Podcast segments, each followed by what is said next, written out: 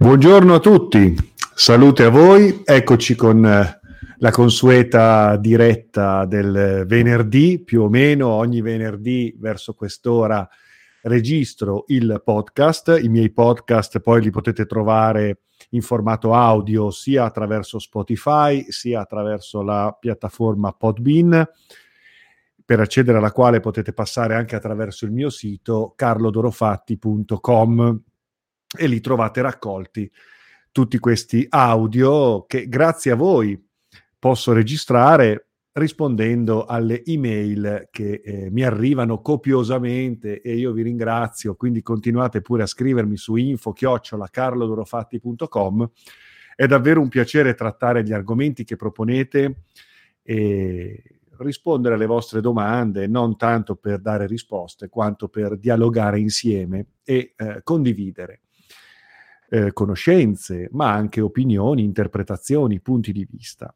attorno agli argomenti che tanto ci appassionano, l'esoterismo, l'alchimia, la ricerca interiore, la spiritualità, le tradizioni iniziatiche, i maestri, discipline di frontiera, la meditazione, esperienze di confine. Quindi ecco, questi sono i temi che ci piace, eh, di cui ci piace parlare. Allora, Passo alle domande di oggi che mi portano, io ho dato un'occhiata, io di solito non guardo mai le email prima perché cerco sempre di dare così un, una risposta, avere una presenza molto spontanea, ok? Però adesso qua mi è caduto l'occhio e vedo che mh, queste domande vanno un po' tutte sulla direzione del trattare un argomento stupendo, eh, inesauribile, per cui non basterebbero ore e ore di meditazione, riflessione, eh, ovvero l'anima, l'argomento dell'anima. E vediamo di eh, seguire la traccia che si può eh, definire attraverso le vostre domande. Allora, un uh, caro amico mi scrive, mi, dico, mi dice, eh, alcuni sostengono che Dio non possa prendere forma antropomorfa. Altri sì, vedi Krishna o Cristo. Che ne pensi? Allora, sì, in effetti ci sono delle tradizioni religiose eh, o particolari interpretazioni in seno a grandi tradizioni religiose che intendono eh, leggere mh, come si suol dire, alla lettera determinate narrazioni, testi sacri, episodi storici, reali o presunti tali, e questa interpretazione letterale della loro dottrina li porta in effetti a eh,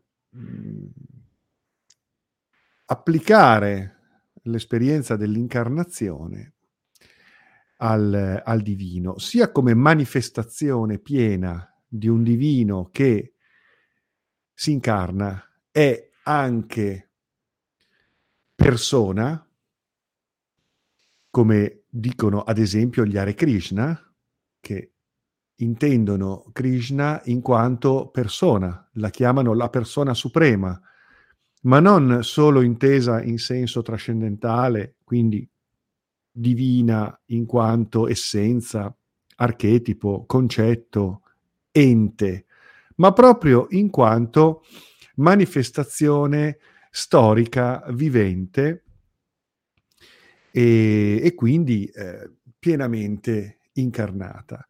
Così come effettivamente nel cristianesimo eh, in un certo tipo di cristianesimo, che è poi il cristianesimo paolino, quello che diventerà il cristianesimo romano, eh, si parla di eh, Gesù Cristo come figlio di Dio della stessa sostanza del Padre. Quindi abbiamo qui questa eh, effettiva eh, incarnazione.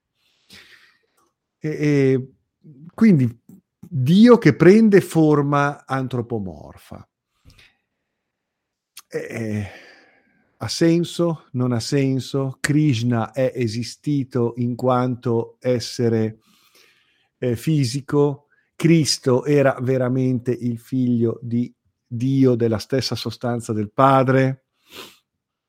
Eh, qui possiamo fare delle disquisizioni, eh, perché tutti, secondo me, siamo espressione del divino, non solo Krishna, non solo il Cristo, non solo il Buddha, non solo eh, questi, questi riferimenti iconografici delle grandi religioni o delle grandi tradizioni spirituali. Noi siamo espressione del divino, siamo manifestazione del divino, siamo divini. Semmai è una questione di consapevolezza, quindi essere pienamente presenti alla propria natura, non solo umana, ma anche divina, è poi eh, ciò che ci distingue no? da, uh, da coloro che nel mito o nella storia hanno pienamente espresso la loro divinità. Ma io ritengo che tutti quanti noi siamo un'antropomorfizzazione del divino, siamo un'espressione, un'emanazione del divino. Non ne siamo consapevoli, non ne siamo coscienti, ma siamo tutti della stessa sostanza del divino. Eh, è una questione di consapevolezza, è una questione di coscienza, poi onorare ed esprimere questa nostra natura, che quindi farebbe la differenza nelle nostre vite, nel nostro mondo. Eh, ovvio che se noi esprimessimo la nostra natura divina, avessimo coscienza della nostra natura divina, eh, sicuramente il mondo sarebbe un mondo straordinario di amore, cooperazione, gioia, comunione, contemplazione. E una, una danza straordinaria nella, nell'esperienza della relazione e della diversità, perché poi ognuno esprimerà questo divino attraverso il proprio, eh, il proprio essere individuo, no? nella propria esperienza umana. Quindi io ritengo che eh, se da un lato rifiutiamo l'idea che Krishna sia stato una persona e quindi una certa interpretazione letterale evemerizzata del mito, del concetto, perché poi antropomorfizzare il concetto fa perdere la vastità del concetto. Quindi io preferisco attribuire al divino una trascendenza che mi apra ad una visione più ampia della materia e dell'esperienza nell'incarnato umano spazio-temporale. Eh? Mm. Tuttavia, se da una parte io tendo a non dare troppo credito a delle interpretazioni letterali di quello che secondo me è mito e deve rimanere mito, che poi può avere anche delle adiacenze storiche con delle situazioni, degli eventi, dei personaggi che si prestano effettivamente ad un'interpretazione del mito. Per cui il mito può aver preso forma in taluni, in certe circostanze, però non riduciamolo a quello. Hm? Dall'altra parte, non rifiuto l'idea nel momento in cui la estendo a tutti noi. Ok? Eh, poi un'amica mi scrive, quando parliamo che siamo in un sogno, cosa si vuole dire? forse la realtà che viviamo è una proiezione solo della nostra mente, questo è un altro argomento molto interessante, il, il rapporto tra mente e realtà, tra pensiero, percezione e determinazione. Semmai, guarda, eh, scrivimi un'email e in una prossima puntata magari trattiamo proprio questo argomento, dove tra l'altro si dice che viviamo in un sogno che cosa vuol dire? Quando si dice che stiamo dormendo, ecco, stiamo dormendo in quanto non siamo pienamente coscienti della nostra vera natura e di conseguenza della natura della realtà che popoliamo attraverso la nostra eh, presenza. Ok? Quindi mandami un'email e vediamo di approfondire anche questo concetto così interessante, che è quello del mondo di Maya, che è quello del, del, del, dell'addormentamento della coscienza e quindi del nostro proiettarci all'interno di un qualcosa di, di illusorio che può implicare anche il nostro smarrimento spirituale ed esistenziale. Da una parte funzionale a una rievoluzione della nostra coscienza, dall'altra parte prova della stessa coscienza che si misura con l'esperienza della vita.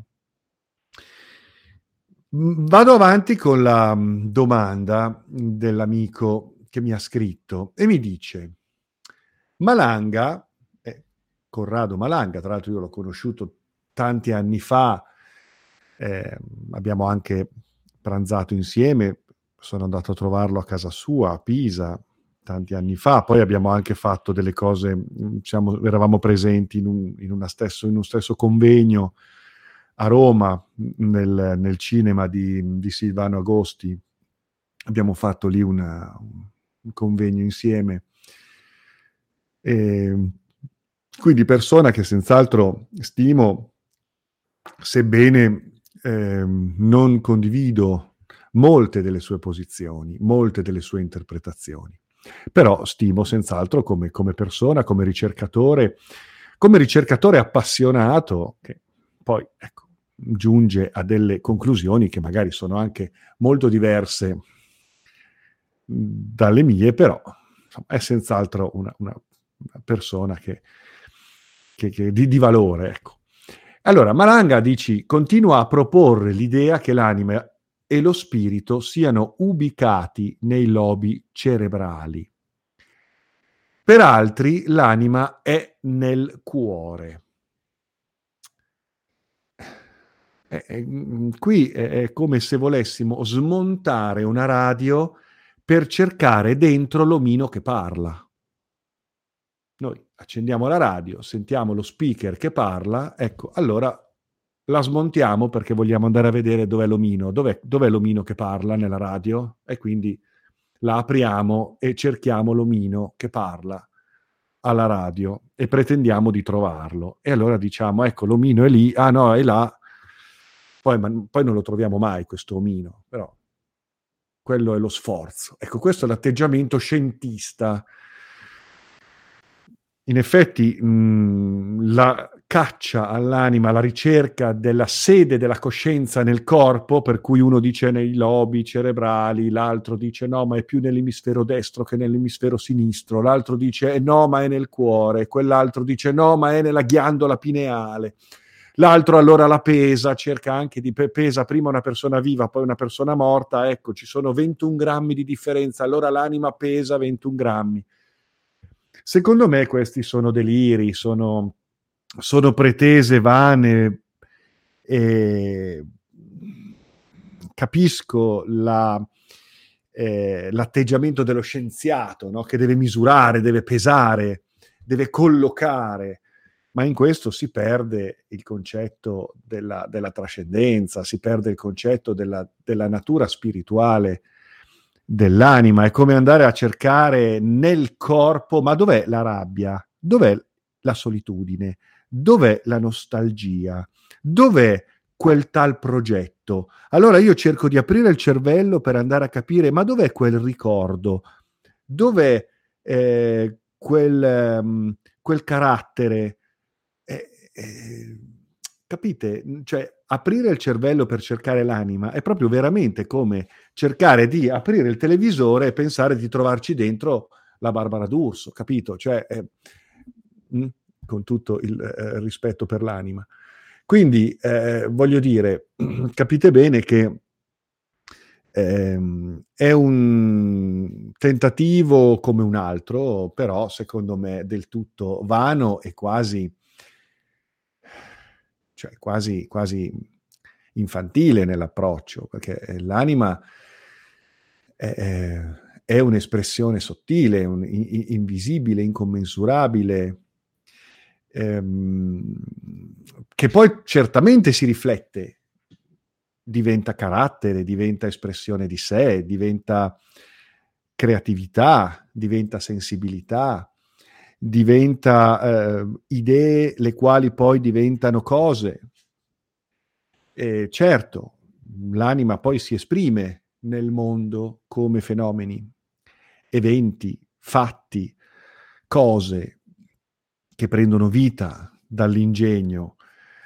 Eh, però, ecco, mm, nella sua essenza io preferisco conservare l'idea dell'anima come un'espressione trascendentale della nostra natura e della nostra sensibilità. Eh, quindi non pretendendo di eh, trovarne l'organo corrispondente nel corpo, perché allora a quel punto tutto il corpo è pensante, tutto il corpo è anima, anche qui come prima, no? Cioè eh, Krishna era una persona, no, però se pensiamo che tutti siamo eh, divini, allora può anche darsi che eh, possiamo um, immaginare che il divino si incarni, prenda forma, si soggettivizzi attraverso la vita di ognuno di noi. E allo stesso modo, allora tutto è anima. Eh, la nostra esperienza che diventa corpo, che diventa eh, fisiologia, biologia, eh, e, quindi eh, percezione e quindi sensibilità è anima, tutto questo è anima, è esperienza, è significato che diamo all'esperienza, è valori, valori, è, è, è etica, diventa ontologia, escatologia, un senso del fine, una percezione di senso della, della vita è anima. Il senso che diamo alla vita è anima. Ma questi sono i fumi della combustione della vita, che ne trascendono i connotati fisici, ne trascendono ehm, quantitativamente le misure spazio-temporali eh, per proiettarsi in uno scenario che si eh, coniuga con la vera natura del nostro essere, che non è solo nell'esistere. Mm? Eh, un'amica mi suggerisce è un processo di autorealizzazione, certamente, dove per reale intendiamo qualcosa di metafisico, oltre che fisico. Quindi, ecco, io penso che cercare di stabilire se l'anima sia nei lobi cerebrali o nel cuore è un po' uh, così. Mm, lana caprina, sono questioni di poco conto, eh, come voler capire dov'è la mente. È nel cervello la mente? Cos'è la mente? Che cos'è il pensiero? Eh, capite? Certamente ci sono degli interfacciamenti con il nostro corpo. Certamente le grandi tradizioni spirituali hanno anche delineato un'anatomia sottile. Pensiamo alle mappature del corpo eh, descritto come attraversato da correnti di energia, dai meridiani, dalle nadi, eh, come mh, sostenuto nei suoi processi psicofisici da centri spirituali, i chakra, che interfacciano il, il, fisico con il metafisico, l'umano con il divino, il percepito con, il, con l'invisibile, il fenomeno con il noumeno, la forma con l'archetipo. Ecco, mh, mm, si è tentato di individuare anche i punti di connessione nel momento in cui c'è l'origine di una manifestazione che da invisibile si fa visibile. D'altronde anche la ricerca del famoso bosone di Higgs, cioè la prima particella, il, il primo momento in cui si può parlare di esistenza di qualcosa, no? quando i fisici vanno alla ricerca del, dell'origine e non la trovano mai perché questa origine sfugge alle misurazioni temporali che siamo in grado di, eh, di applicare nella nostra eh, limitatezza percettiva. E, ehm, e quindi ecco, eh, io non, non, non, invito più di tanto a, ad andare a capire dove sia la mente, dove sia l'anima nel corpo, ma apriamoci ad un, a, all'idea che noi stessi siamo il precipitato visibile di qualcosa di molto più ampio, che probabilmente ha una sua parafisica, cioè una sua multidimensionalità che a noi sfugge. Pensiamo a, a, Flatlandia, pensiamo agli esempi con cui si tentano di descrivere le dimensioni superiori alla terza dimensione, no? Eh, leggete eh, La quarta dimensione, c'è un bel libro che eh, riporta il racconto di Flatlandia. E, ehm, quindi la nostra estensione è parafisica, è anche multidimensionale, in una dimensionalità che risponde a leggi pur fisiche, ma eh, mh, riferentesi a geometrie spazio-temporali ben diverse dalle nostre. Però esiste anche una trascendenza di tutto questo, cioè qualcosa di effettivamente spirituale, quindi trascendentale, quindi eh, noumenico che è causale tuttavia, cioè che è in effetti poi il logos di tutte le manifestazioni del possibile. Riconnettiamoci a questa sensazione. Ecco, più che pretendere di far ricadere l'anima entro i limiti della nostra percezione, apriamoci attraverso la sensazione ad una eh, natura eh, ben più vasta. E allora ecco che forse eh, non avremo neanche più bisogno di definire l'indefinibile, perché nel momento in cui lo definiamo non è più, è un qualcosa di diverso. Nel momento in cui lo imbrigliamo, lo uccidiamo. Non è più quella cosa, ma è una sua ombra, a volte pallida, a volte eh, fuorviante, ecco, poi in termini etici e escatologici, cioè nella misura in cui poi ci poniamo domande di senso. E, ehm, Un'amica mi chiede, potresti chiarire il concetto della luce dell'anima e eventuali esercizi meditativi di Alice Bailey? Allora, la Bailey è un personaggio molto interessante perché ha detto e ha scritto cose molto interessanti, che poi sono state, secondo me, un po' limitate da ciò che è venuto dopo di lei, da coloro che sono venuti dopo di lei.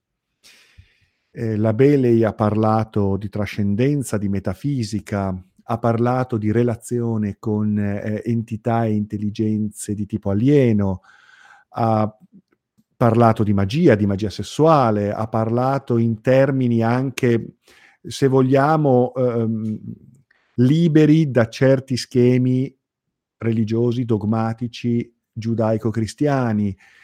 Ha detto delle cose molto interessanti e si è affacciata a un esoterico molto nagual e ehm, effettivamente emancipandosi da certi schemi eh, religiosi nei quali ricadevano anche molti teosofi, in un certo dogmatismo, in un certo dualismo esasperato, quindi la Bailey è senz'altro un personaggio interessante. Poi quello che è venuto dopo di lei purtroppo ha, ha nutrito una New Age molto confusa, dove poi la Bailey è stata presa dentro e se ne è fatto un po' quello che si voleva. Ehm, E in effetti la luce dell'anima, eh, anche qui possiamo parlare di luce dell'anima sia in senso di luce, anche nei testi orientali, quando si parla di kundalini, di energia, ok? Di energia vitale, si può parlarne anche in termini proprio fotonici, elettrici. Noi siamo una batteria, siamo una centrale elettrica, siamo un toroide elettromagnetico, siamo fonte di energia fotonica. Addirittura ehm, è possibile descrivere eh, determinati fenomeni mh, mistici e di eh, risveglio coscienziale che vanno a eh, descrivere anche il risveglio di talune facoltà superiori eh, proprio nei termini di una corrente elettrica. Eh, di questo se ne può parlare anche mh, quando si indagano appunto le dottrine del tantrismo e anche della magia sessuale. Per cui l'essere umano come batteria, l'uomo, la donna, i poli, magnetico, elettrico, e addirittura eh, il fenomeno del risveglio di coscienza, quel fenomeno metamorfico che non è solo intellettuale, ma è un fenomeno alchemico, quindi fisico, dove il nostro corpo è al centro di un processo di trasmutazione, di trasfigurazione, se vogliamo usare un termine cristico. E in effetti proprio quando si tenta di descrivere il, il, il, fenomeno della sindone, no?